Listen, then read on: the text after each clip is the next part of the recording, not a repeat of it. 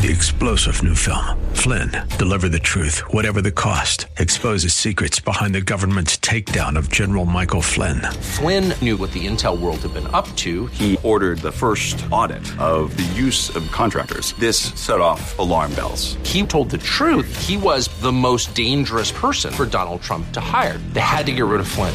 Flynn, deliver the truth, whatever the cost. Available now. Watch it today. Go to salemnow.com. Salemnow.com.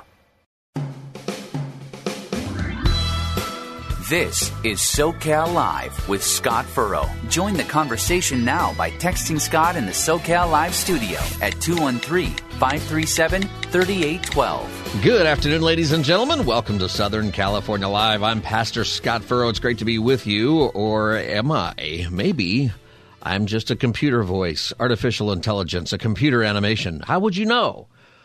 These days, maybe you don't. That's one of the issues in our world today. And I want to talk about that a little bit because of a problem that uh, Levi's, Levi's, the jean company, came into yesterday, which I think is pretty interesting, that has to do with, you know, whether or not our what we're saying is our beliefs, our intentions toward the world or other things are real. And, and, and they got in some trouble because, well, I'll explain it in a minute. But I have this question too. When we, when we think about these things, and in this world today where people present themselves as caring about certain issues, maybe because they put on a hashtag on their social media and they care about something or they say that they do or they put if you follow people on social media there's always a tag not always but often a tag that people will put on a post or maybe it's on their picture that says that they care about certain issues. And often that is the only bit of caring they do. They don't actually do anything except give the appearance of caring and I think that Levi's is in some trouble for that. And I'm going to point uh, that out. But I really want us to think about this for us. Do we as Christians, and particularly with Easter coming up, and we've got, we're going to invite people to Easter, and we've got this big day that is a big day for us. Do we ap- work hard at appearing to love our neighbor more than we actually do love our neighbor? Do we work hard at, at an appearance of what it means to be a Christian?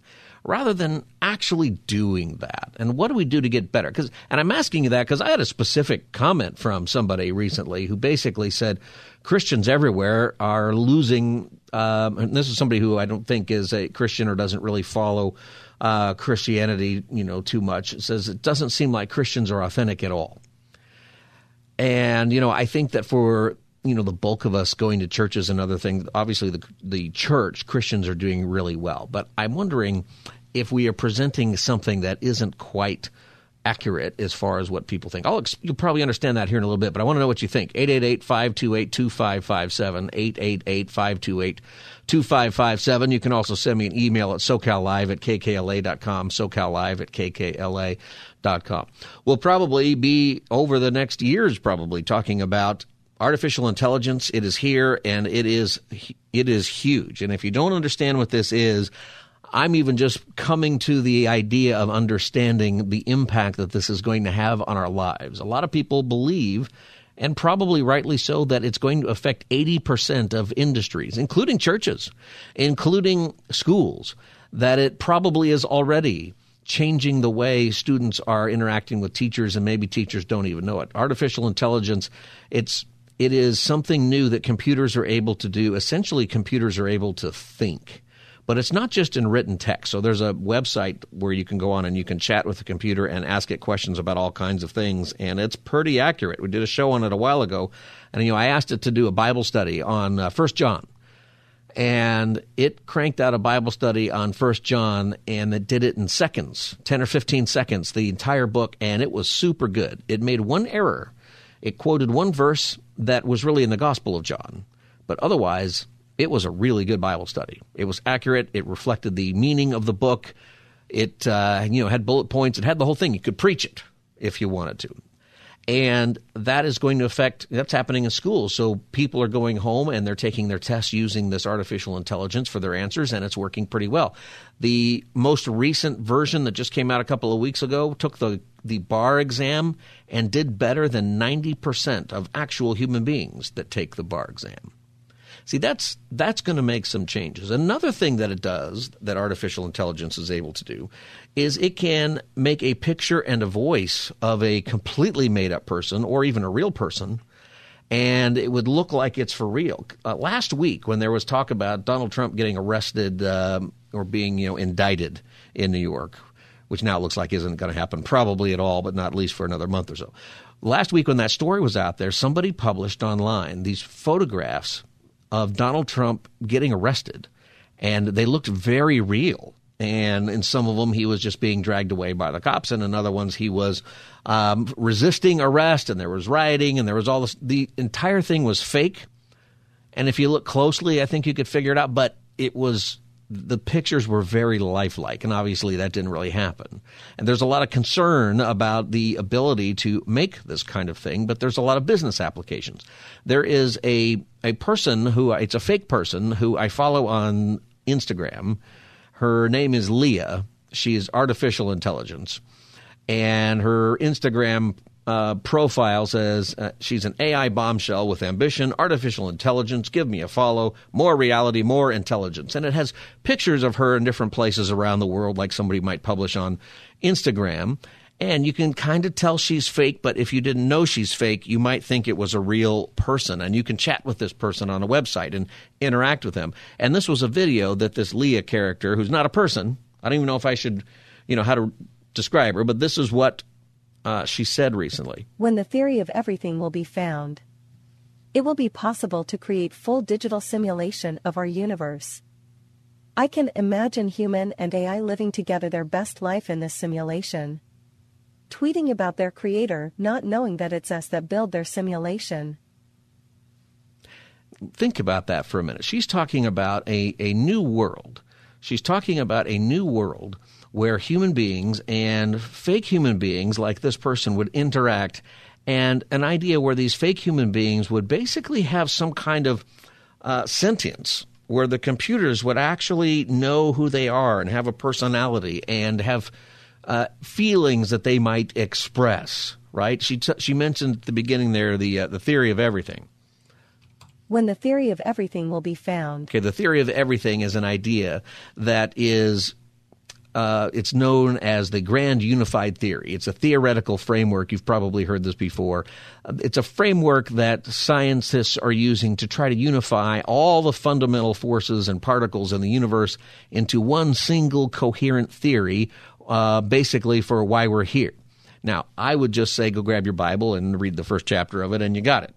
Um, but if you're if that's not good enough, then what you want to do is have some kind of theory for the universe and why we're here that unifies things like gravity and electromagnetism and nuclear forces, all kinds of things that are hard to bring together, I guess, in a scientific uh, world and to try to bring all those things together. Some people think the theory of everything is really anti-God, and it could be. It's, it also could be just understanding the universe in a way that, you know, however God did it, right?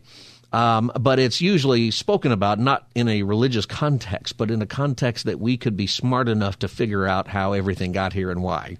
That's the theory of everything. Um, I would direct you to the scriptures for that. And Jesus Christ, big part of Easter coming up. But she's talking about a world where human beings might create other human beings, even though they're fake, and human beings that you can interact with, human beings that you can chat with. Your kids probably know this already, or your grandkids. I did a show on one of these interaction uh, uh, programs where you can have a pretend best friend or pretend girlfriend or boyfriend and interact with them.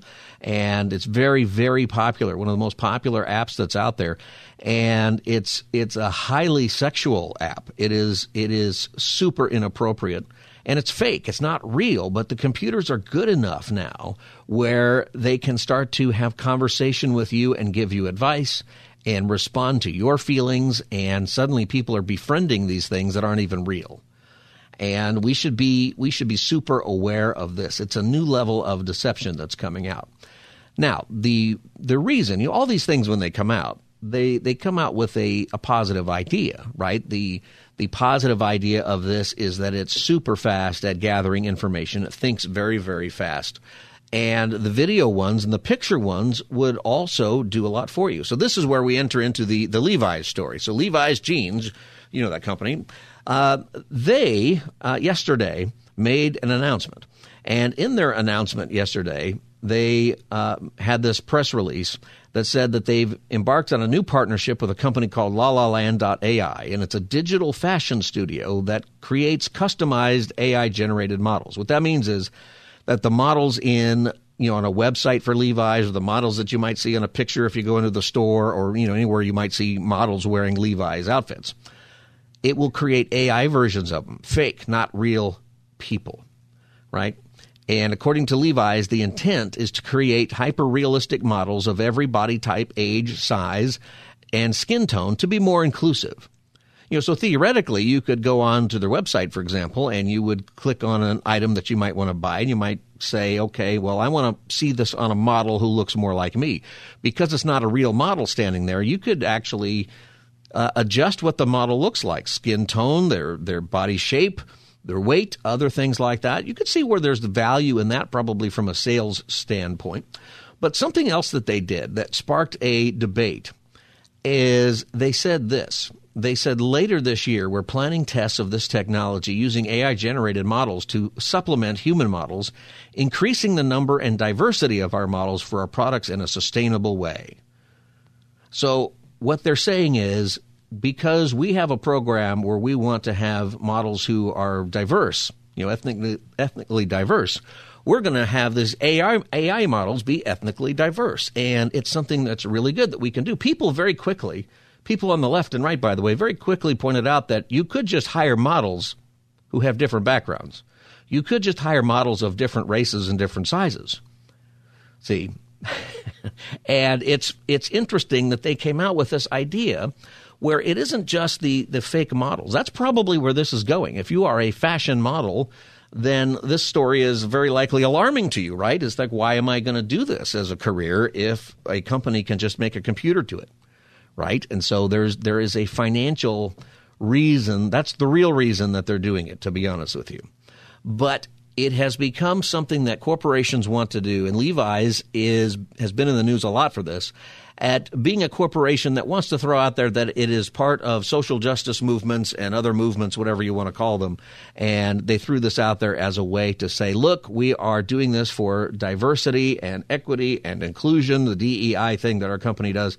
And uh, look at us, aren't we great? People realized right away what you're actually doing in real life is presenting a picture of diversity, equity, and inclusion but you're firing real life models and taking away their money. So you're firing or not hiring people who are diverse and people who in real life might want to model for your company.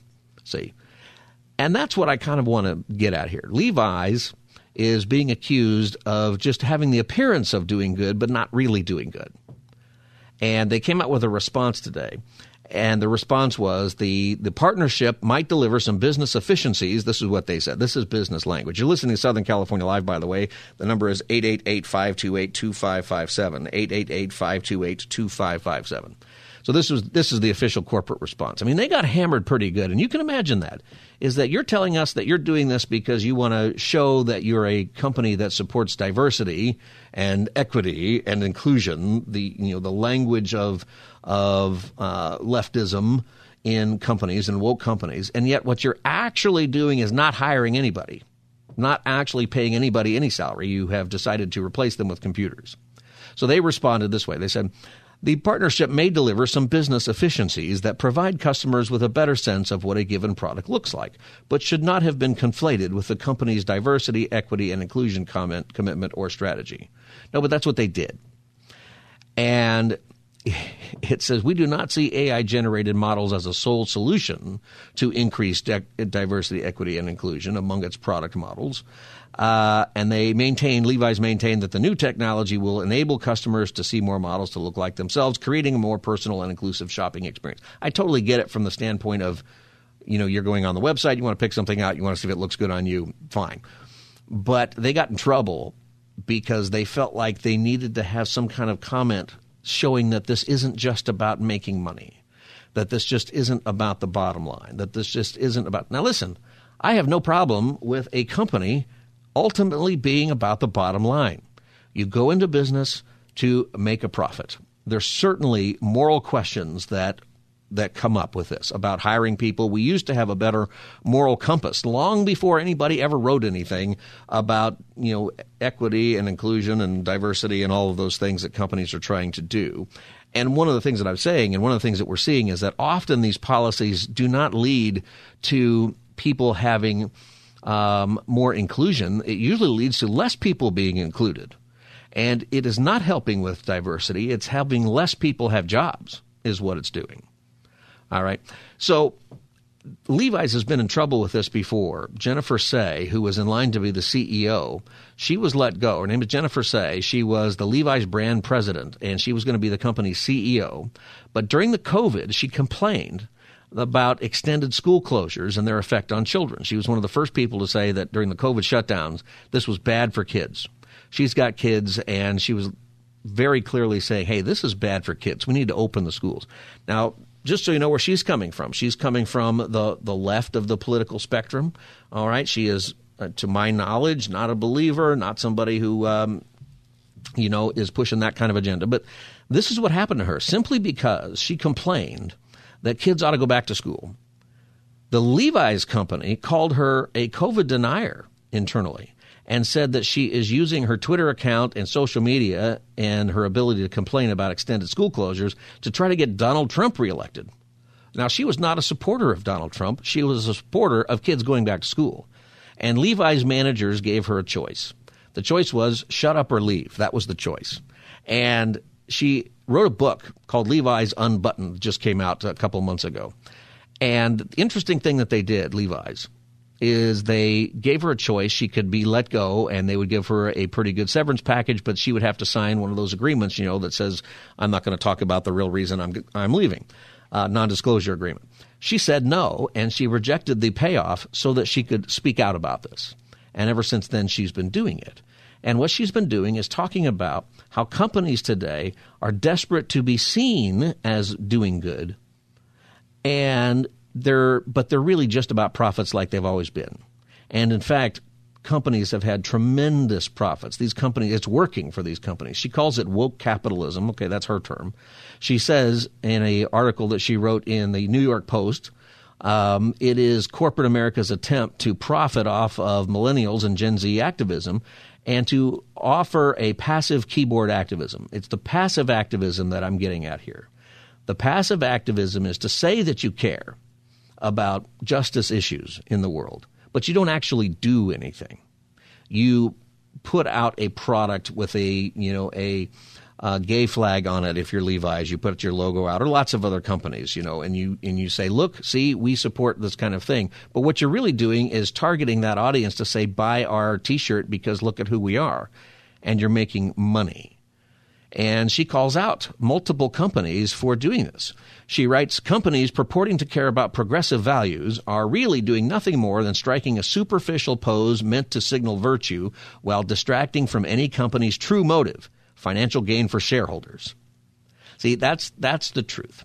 She writes later that woke CEOs, as she calls them, are more happy to play along, eager to, eager to prove that they're not just guys out to make a buck, mostly men, she points out, she says that woke capitalism signals that their guiding intention is to make a better, more just world, even as it distracts us from their only true intention, enhancing their company's bottom line and their own.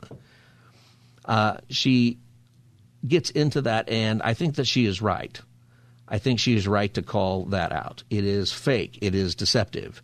It is something that's happening all across the board in our culture today where we want to create a picture that we are good, however good is being temporarily defined and you know, we're seeing this in sports, we're seeing this in companies, schools across the board. But I don't think people really believe this in such a way. I think it is a business model to try to make more money. She wrote this. She wrote, You like t shirts? Here, buy this organic cotton t shirt that also shows you that you support the LGBTQ plus community because it has our logo with a rainbow. And see, it's just a marketing ploy to sell more shirts. That's what companies do, right? They're there to make money. But they are saying that they are about justice or caring about people. Now, when I talk about that, I wonder with all of these things if we should think about this for ourselves. For as believers, how much talk do we do about what it would look like to make disciples? How much time do we spend coming up with slogans, coming up with things to do to say this is what we are about versus how much time we're really about those things. I'm wondering, and maybe if you're listening and you're not a Christian, or maybe you're somebody who is sort of wondering about this, I wonder what you think. You know, is are Christians able to transcend this, to say, what would it look like for us to love our neighbor as we're commanded to do, and then are we really doing it? Or are we just selling t shirts? The number is 888 528 2557. 888 528 2557. I say that in a world today where there's a lot of skepticism about every institution, about companies and what they believe, about churches and what they believe, about our government and the purpose of the government. And uh, more and more often we are seeing this going on. And, and I think that's the way of the world, right? We are in a world that is one that doesn't want to believe in truth, that is, you know, not wanting to offend. We're living in a world where people are desperately afraid of being in a situation where they're uncomfortable. And yet, as Christians, we're actually called into a world where we are aliens, where we are not of this world, the scriptures say, where we are being called into a Christian life that actually is about being uncomfortable, about being ready to give a reason for the hope that we have about making disciples, which is inherently relational, which is inherently about not just inviting people to church on any particular Sunday, not just Easter, but any time, but actually inviting people to follow Jesus, inviting people to say there is a truth, inviting people to take a look at the resurrection, not just at Easter, but at any time of the year, and really ask, is that true? Did Jesus really come up? To have a sober conversation about life and death, a sober conversation about who we are, why we're here, and not go looking for some other explanation like the theory of everything. There might be a scientific reason. There's probably a whole lot of benefit to everything you do to examine the universe and why we're here. But as Christians, we don't really need to ask those questions philosophically. We know why we're here. We don't know how God created the world, but we know that He did. And we don't know a, a whole lot of things, but we know that He sent His Son Jesus. We know that He died on the cross for our sins and that He rose again from the dead. That that resurrection is why we have a faith. That resurrection is why we have hope. That resurrection is the importance of everything that we're doing. We've got to be truthful about that. We've got to be a group of people who are not just putting on a show, but a group of people and I don't mean just a church service. I mean even at work or you know with trinkets or whatever it is that we do. We got to be people who can be set apart in this way. I got to take a break. This is Southern California Live. What do you think about this? The number is 888-528-2557, 888-528-2557. This is Scott Furrow. will be back as the Wednesday edition of SoCal Live continues. Stay tuned. This is SoCal Live with Scott Furrow. Text Scott right now in the SoCal Live studio at 213 537 3812. Welcome back, everybody. Good to be with you today. A question for you about our faith is Are we too worried about being comfortable? And I started talking about this because of the idea of corporations reaching out and trying to reach out to you know what they would say is woke audiences okay with different things that they're doing and trying to sell a product and trying to claim that they're not just about the product or really about making the world better but actually they're just about making a profit.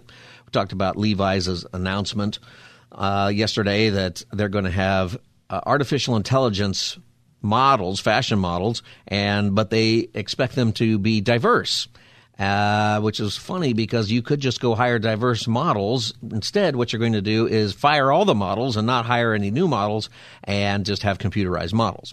And people called them out for that.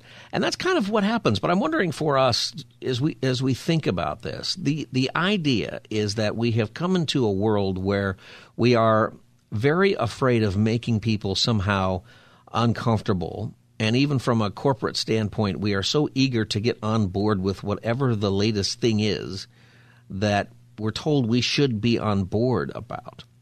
There have been several stories in the National Hockey League. You ever go to a sports game and it's Pride Night, and you know they're they're making the team wear Pride flag colors and other things like that. Which I always think there's no way the players are into this right? What's the why? Why do that? I don't think they should. They shouldn't have like we're some religion night shouldn't have Christian night. They shouldn't. They just just play baseball, just play hockey, just do it. And what's happening in the NHL is so many players now are objecting to this that they're probably going to stop doing it which I don't think says one thing or another about how they feel about that issue. I think that people just want to go and play hockey. I think people just want to go to a hockey game and everybody's invited. That's what should happen is that everybody should buy a ticket and they should go. I think the same thing is true with just about anything else. So with with us a church, you know, it's Easter time and I'm I'm a pastor. I've been in this business for my whole life. And, you know, Easter is a big deal. Easter and Christmas. Um, we could probably debate about which one is bigger these days, but you want to put on a good face. You want to make sure that as people come to your church that the, the grass is mowed and you know people usually dress a little better even though it's southern california and you might very well be in board shorts and flip-flops even the pastor might be in different churches i think people dress up a little bit more even on easter sunday some churches people dress up in their sunday best on easter and they don't the rest of the year some of you do that every week right there's an appearance and i don't think that's bad to have an appearance um, that is appropriate for what's going on. But it is bad if you're presenting yourself as one thing, but not really about Christ. I found a flyer for the church where I was pastor that was very old. The flyer was 30 years old. And the flyer was about, uh, it was a welcoming to new people, is what it was. And it said, We hope that because of our smiling faces and our beautiful campus, that you will see the joy of the Lord on our faces. And I thought, that's odd. That's a little odd because the joy of the Lord really, at the end of the day, has nothing to do with what your campus looks like, and it has nothing to do with whatever presentation people have at church. Our smiling faces. You know, some people are going to come to your church service on Sunday and they're going to have a smiling face because things are going pretty well, but some people are coming to church and they're suffering. Right? Some people are going to come to church on Sunday and they're going to worship God and they're going to praise God and thank God for all the wonderful blessings that they have in their life. Other people are going to come to your church who are Christians and they're going to worship God, but it's a battle cry because they're going through some tough stuff and they're going to approach the song in a different way. But in, I think both ways can be appropriate. But there's stuff going on inside us. And the stuff that's going on inside our neighbors, the people that we might invite to church, the people that you work with right now, the people that you go to school with, the people that are in your apartment complex, the people that you interact with on a regular basis, uh, even you, even people in your own family. That's the scary thing for me, right? Is what's going on with people in my own family that's serious that I don't know about. That, you know, what's happening with my kids and, you know, that they don't want to tell me because maybe they're embarrassed or they just feel like it's not something I want to you know deal with. I mean, I remember not telling my parents much at all if I was going through a hard time or if somebody was picking on me or if I had some anxiety about something. I just I just didn't tell them. Uh, my sister, on the other hand, told them everything. And so that was probably enough for them. But I think about that for my kids, right? There, I know that there are things that we have to deal with. Um, my son John yesterday He's in, he's in Little League. He's probably the youngest on the team, probably the littlest on the team. And COVID and the shutdowns really sort of wrecked his baseball progression. And he, before the COVID shutdowns, he was an all star. He was on the all star team arguably one of the best players in the league, but really he hasn't played for three years. And all those other players in different, the, the neighborhood we lived in where the Little League was, I mean, it was shut down. Our neighborhood, you know, they're probably still shut down. Probably not, but they might be. There's probably masks on or something still happening out in the field. Uh, not true with the neighborhood that we're in now. I don't know if they shut down at all. And those kids are good. And so he's on a team now where he's gone from in his life for being maybe the best to definitely not the best. And he struggled. And some of the kids have picked on him and some of the other, you know, anxieties that you have. Yesterday he had a great baseball game last night. And he came home so happy. And he said, Dad, I got respect. He's 11, just turned 11. Dad, I got respect. I finally got respect and you know he got high fives from people and you know he had a good game and sort of proved himself a little bit but i've been thinking about that because he's had so much going on inside right and i, I kind of knew that as dad i knew that this has got to be hard. I'm hoping that he doesn't quit. I want him to to persevere through that. Uh, and we got to have a good conversation about it last night because he was saying all that stuff. But it's the first real conversation we've had. And I'm so glad that we got to do that because I know that inside we've always got stuff going on. This is why it's so important that we get beyond appearances with people that we, we know. It's so important that we actually realize that our faith has something so important to offer. Studies are showing that people are more and more depressed, especially young people, more depressed than ever, more full of anxiety than ever, and more full of confusion, more full of untruth, more more of a a life of hopelessness than probably we've ever seen. And it's a scary time. How are we doing? See what I mean as a church, we really need to make sure that people understand who Christ is. I think we we make you know a couple of mistakes on different sides. We either turn our faith into something that's highly emotional and we connect with people emotionally, but we don't offer a lot of truth. And so the hope is mostly that I hope that you come to church and have an emotional feeling so that you feel better. And we don't get into the head knowledge that we really need, the idea that when you come to Christ that he can transform your mind, right? That that there is theology, there is doctrine, there are things that matter greatly. On the other hand, sometimes we're all about theology and doctrine, and we never get out of the, the front kind of of the intellectual approach to Christ, and you never get down to the fact that people really have an emotional need where they need God there in their heart the same as they do in their mind. And we got to find a way to be authentic, I think, in between. 888 528 2557 is the number. This is Southern California Live. I'm Pastor Scott Furrow. You can join the conversation now by calling 888 528 2557. Uh, let's go to Ethan in Covina. Ethan, welcome to Southern California Live. Hey, Scott. Hi, Ethan. How you doing? I'm good. How are you? Good. So your question was, are we too comfortable? Are we? I mean, are we too concerned with being comfortable? Right. Right. You know, so especially in this culture, in this generation, Generation Z or Alpha, whatever they want to call it, you know, we are overly concerned with being comfortable. Like, not too concerned. Like, it's become an obsession now that if you're not comfortable, you there's if if someone's making you even the slightest bit uncomfortable, you can say whatever you want and basically get away with it. You know. If yeah, that's right. You um, if somebody is making you uncomfortable, then they're a bad person. Um, yeah, right. exactly. And that is some of the things that is uh, a big problem with our country today. How does this affect Christians? Like, are we in a way doing the same thing? Well, yeah, because we, especially nowadays, we're being labeled as people who make everybody uncomfortable because we tell people what they don't want to hear. Right. And do we shy No. away from that? Do we? What? Do, how is our response? Are we doing well with that, or are we? Does that make us angry Well, or nervous, or what's happening there? It, it, it depends on, on on the type of Christian. If they're one who has legitimate zeal for the faith, then I, I know a few Christians who are not afraid to, to, to say what they want. Do they say it in a You way know- that's appropriate? Well, sometimes. Yeah.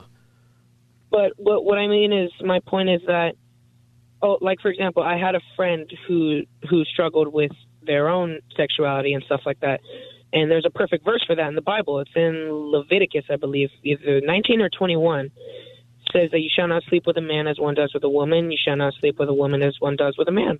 Yeah. says it right there. You know.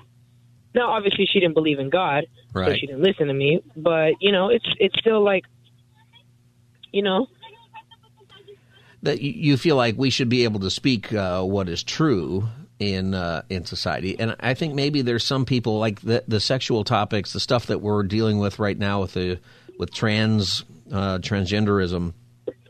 Uh, it's making everybody uncomfortable, right? We gotta we gotta have a conversation about it. How does the church respond to this in a way that is effective? I guess that's in a, in a lot of ways where we're not just presenting a picture uh, for the picture's sake, but where we Well- are being effective in communicating in a loving way what is true.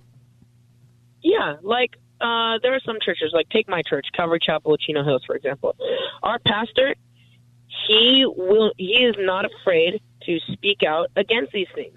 But again, you have to say it in a loving way that doesn't deter people who are struggling with this. You know? Yeah, and you don't want to create a picture of arrogance or a them, right? picture of weakness. Yeah, you know. Yeah. We also don't we also don't want to be like, oh, because it's bad, we hate those people. Like, no, we still view them as regular human beings, Yeah. and we still treat them like that. But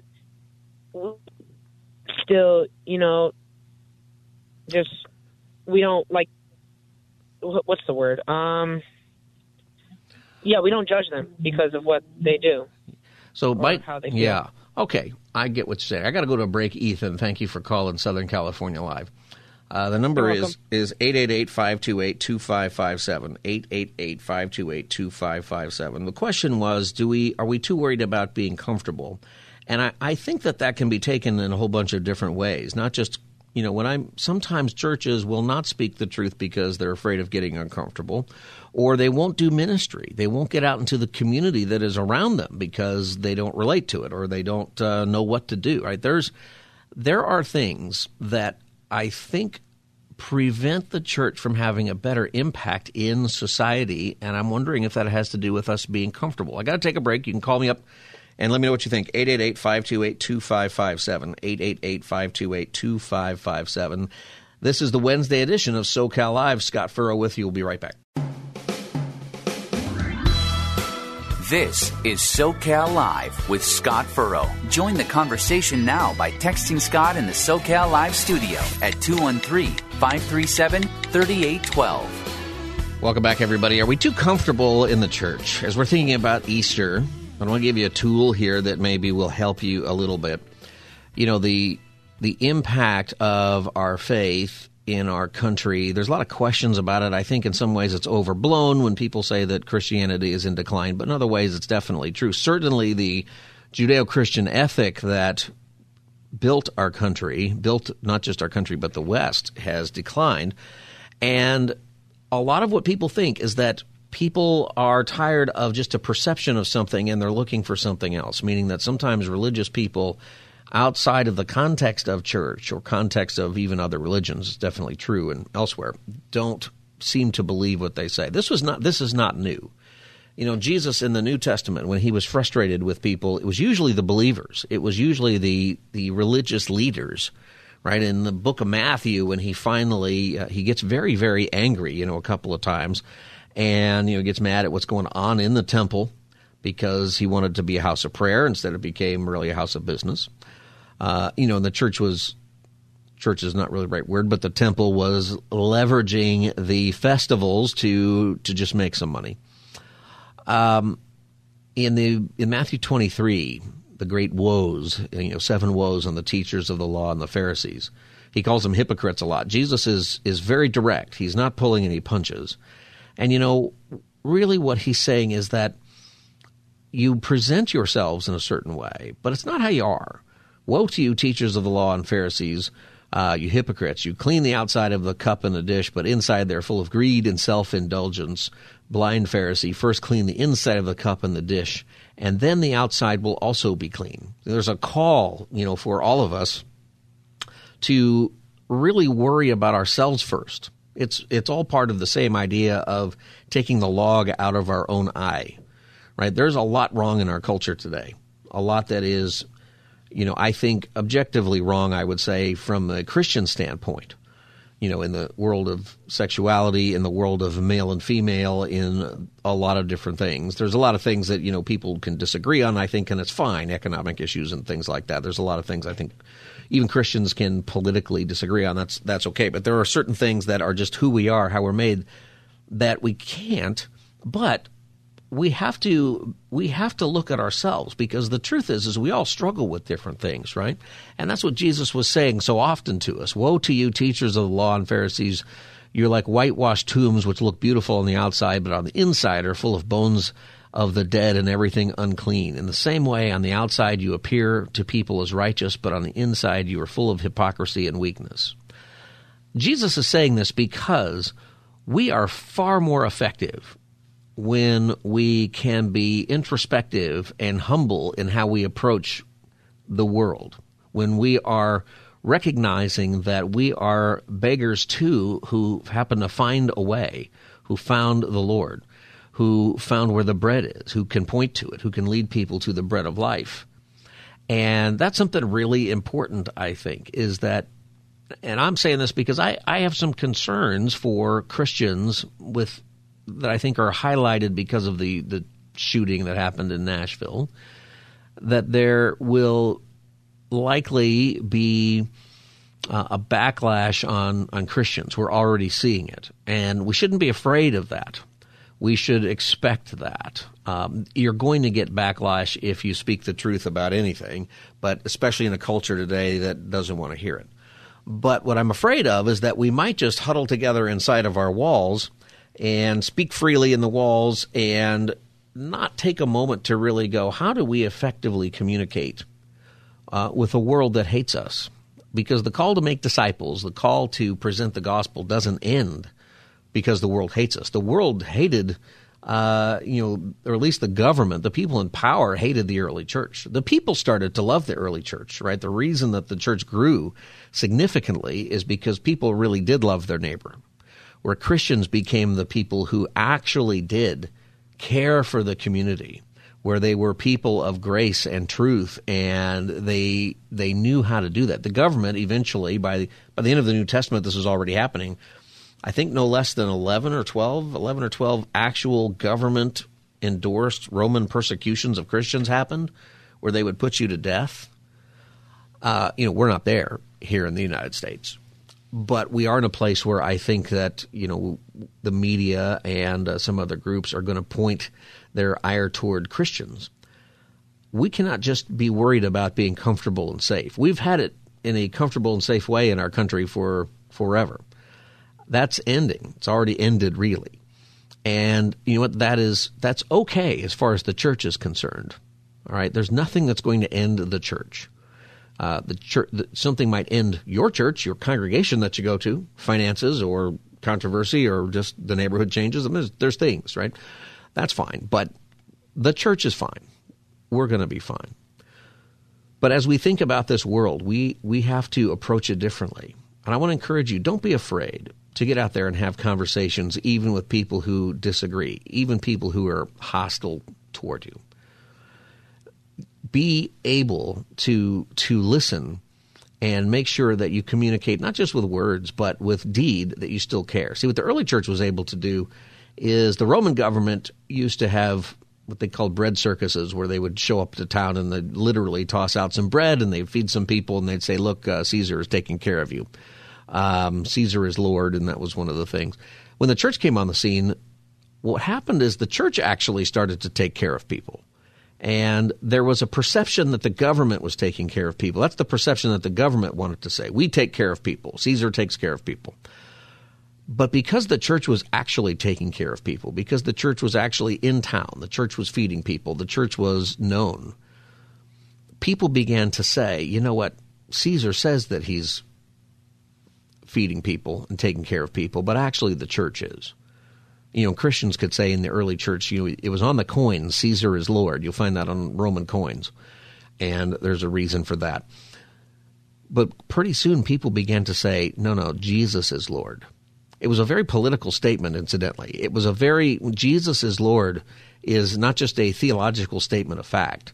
It is something that could communicate very, very well to a culture who wanted to, who were being told that Caesar is Lord but what they were seeing was that Jesus is Lord, that the followers of Jesus, Jesus' church, they were the ones who were right. They were the ones who were ethical. They were the ones who were uh, teaching you know what is true. They were the ones who were welcoming. They were the ones who they were not affirming of bad things. Okay, they would stick to the truth.